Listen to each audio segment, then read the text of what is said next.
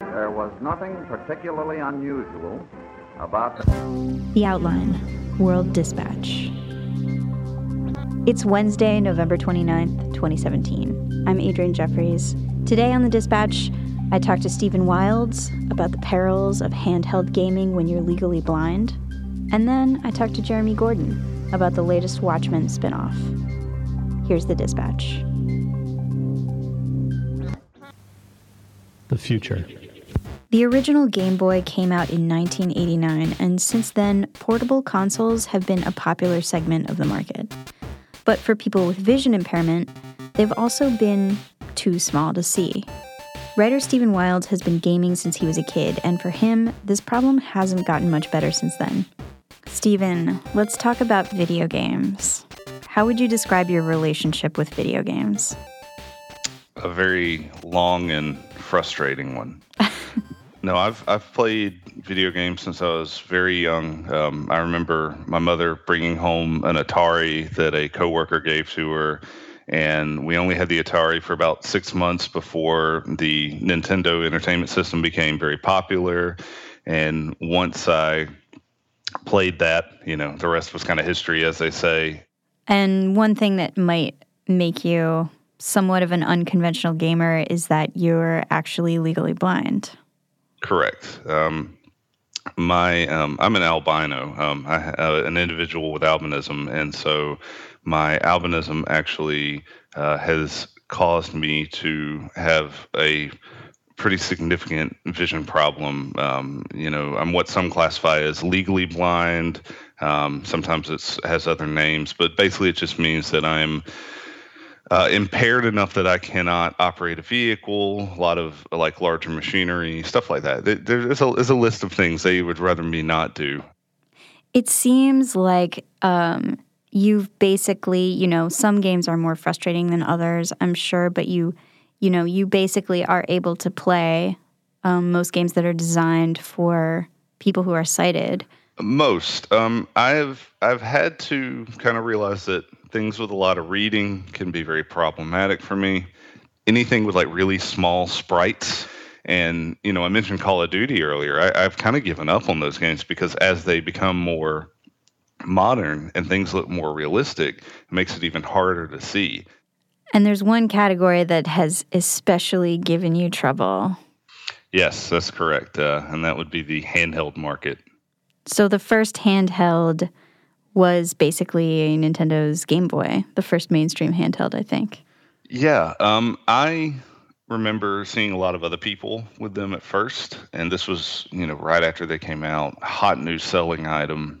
I went to this like after school program with, and they were like, "Hey, do you want to try it?"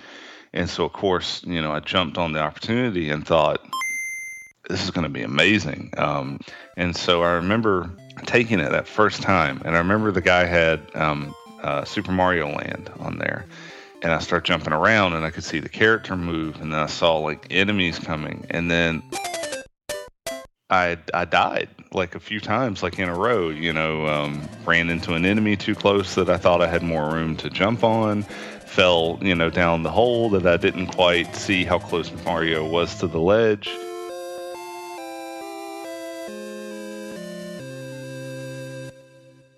It was incredibly disheartening to know that this thing that you know once i realized it was a possibility once i knew that you could have this in the palm of your hand and then to have it you know kind of snatched away like that.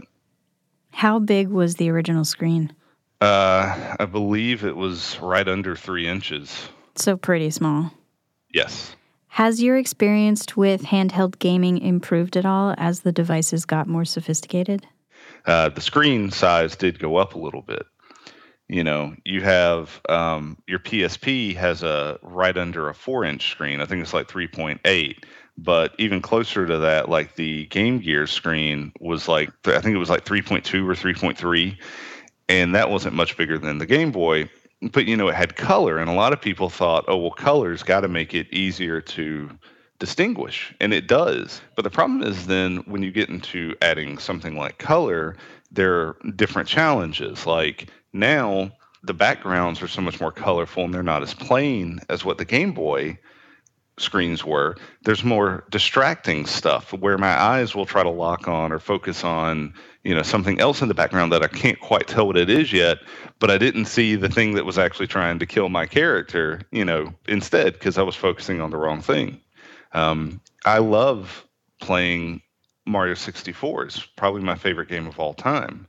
But even on the new 2DS, it's very hard to play for very long and it's very hard to see because now there's so much in the distance. You know, it's a 3D game, so you have to look across the field and see, you know, where you're supposed to be going and try to do these precise jumps and it's just not easy. Has anything happened recently to make you more optimistic that these games will be made with people with vision impairment in the future? The Switch definitely is kind of a step in that direction. Um, so obviously, the Switch has a rather large screen. What I do think is helping is stuff like what like Mortal Kombat did. Uh, Mortal Kombat X and Injustice 2 are putting in uh, audio cues for people who are visually impaired. Um, you have people who, for a lot of newer mobile games, are making it where you can zoom in on a lot of stuff. So that does make me somewhat hopeful. What would the ideal handheld gaming system look like if it were built to be maximally accessible? Well, obviously, with the Switch, you know, like I said, we have a pretty big screen, and that's already, you can't just fit the Switch easily in your pocket. It's too big for that you know, I, ideally not to not to look too much into the future and speculate on technology, but holograms were something that I remember a couple of people talking about having a digital screen that projected to a more magnified version using holograms.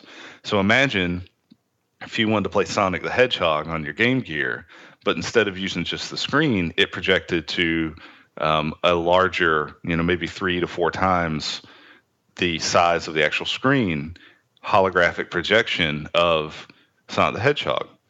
When it comes to gaming, you know, I keep an eye on stuff like VR because I think, you know, VR is going to be very difficult for me.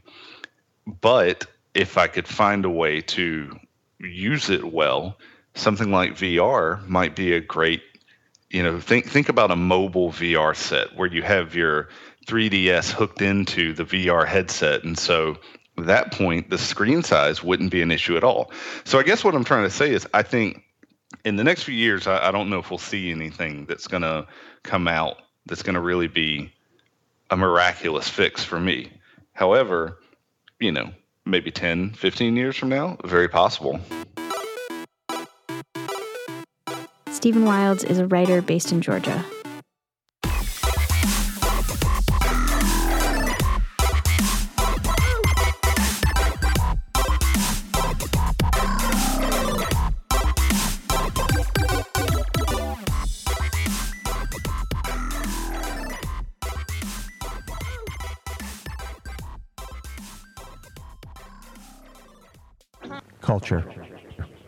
Alan Moore's Watchmen is one of the most acclaimed superhero comics of all time. It was a standalone miniseries published during the Reagan era as a commentary on the then contemporary superhero culture.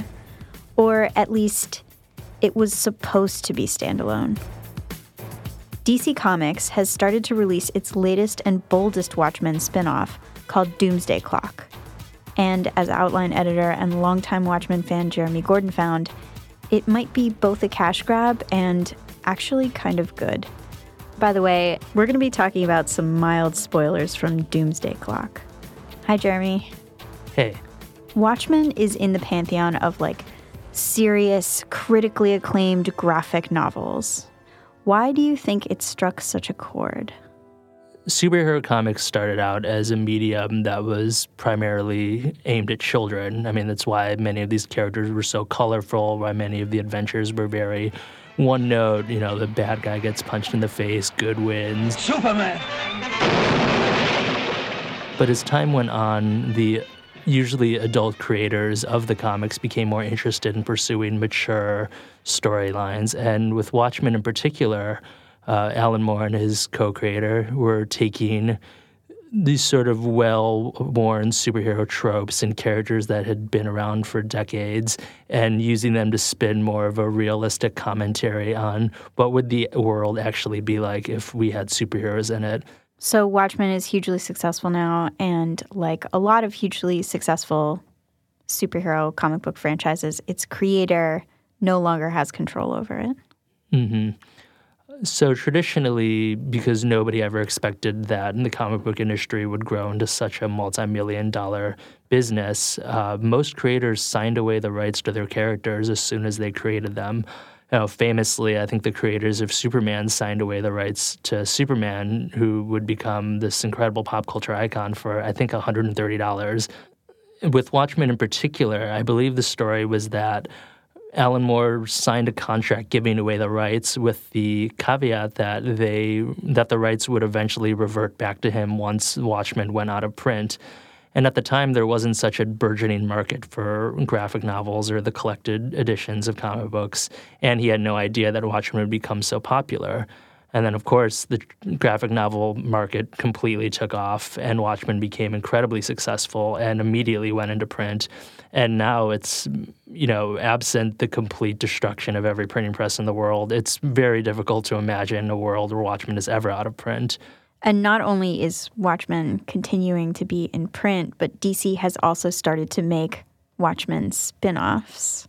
Yes. So a couple years ago, uh, DC released a series of several prequel comics called Before Watchmen, where they got some of the industry's top creators to uh, write standalone miniseries expounding on different characters from Watchmen, uh, like Silk Spectre or uh, the Night Owl, and they sort of similarly mature, realistic stories um, that were nonetheless completely out of, completely separate from the original series.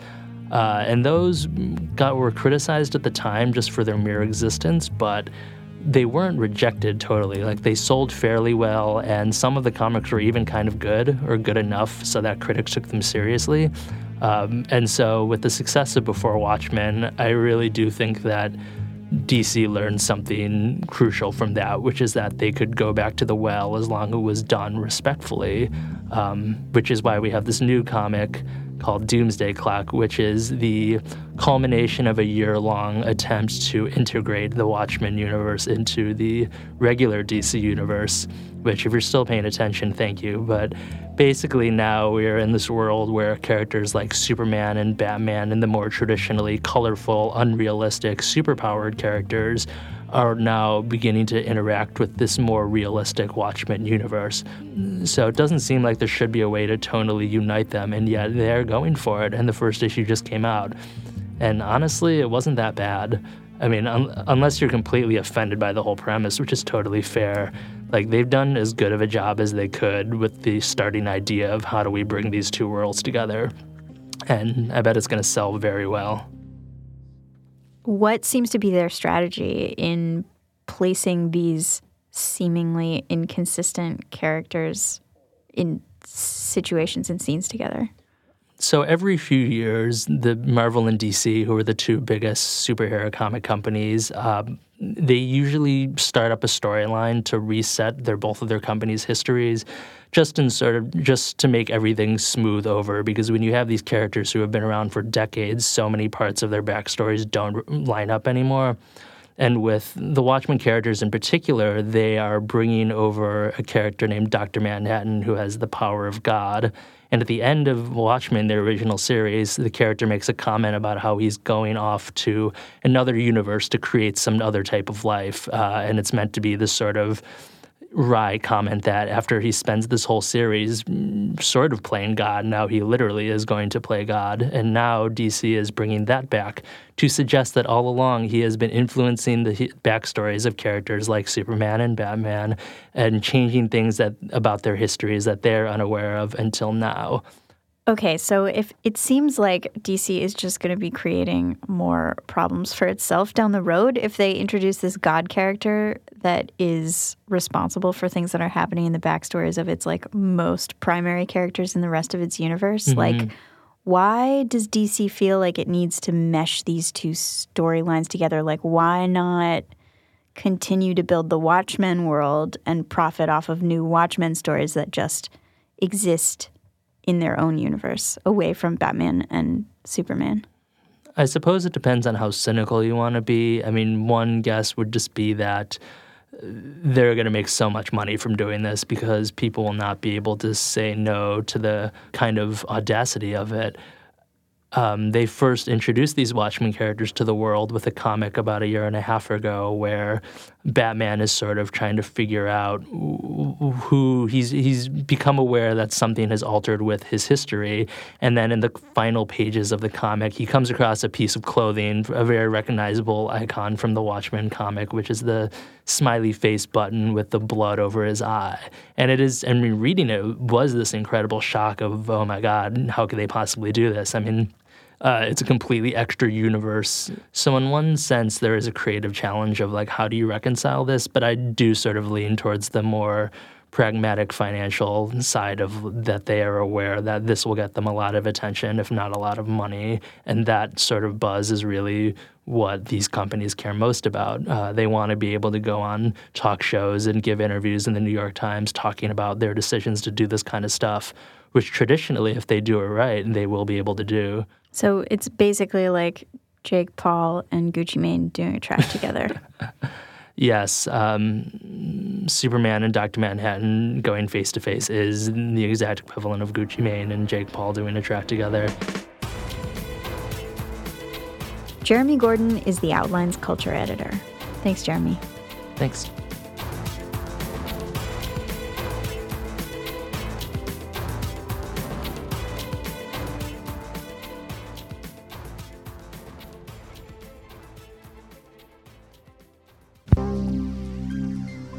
That's it for the dispatch. If you haven't subscribed yet, please do so. Aaron Edwards and I are here every Monday through Thursday. Thank you so much for listening. I'm Adrianne Jeffries. We'll have more stories tomorrow.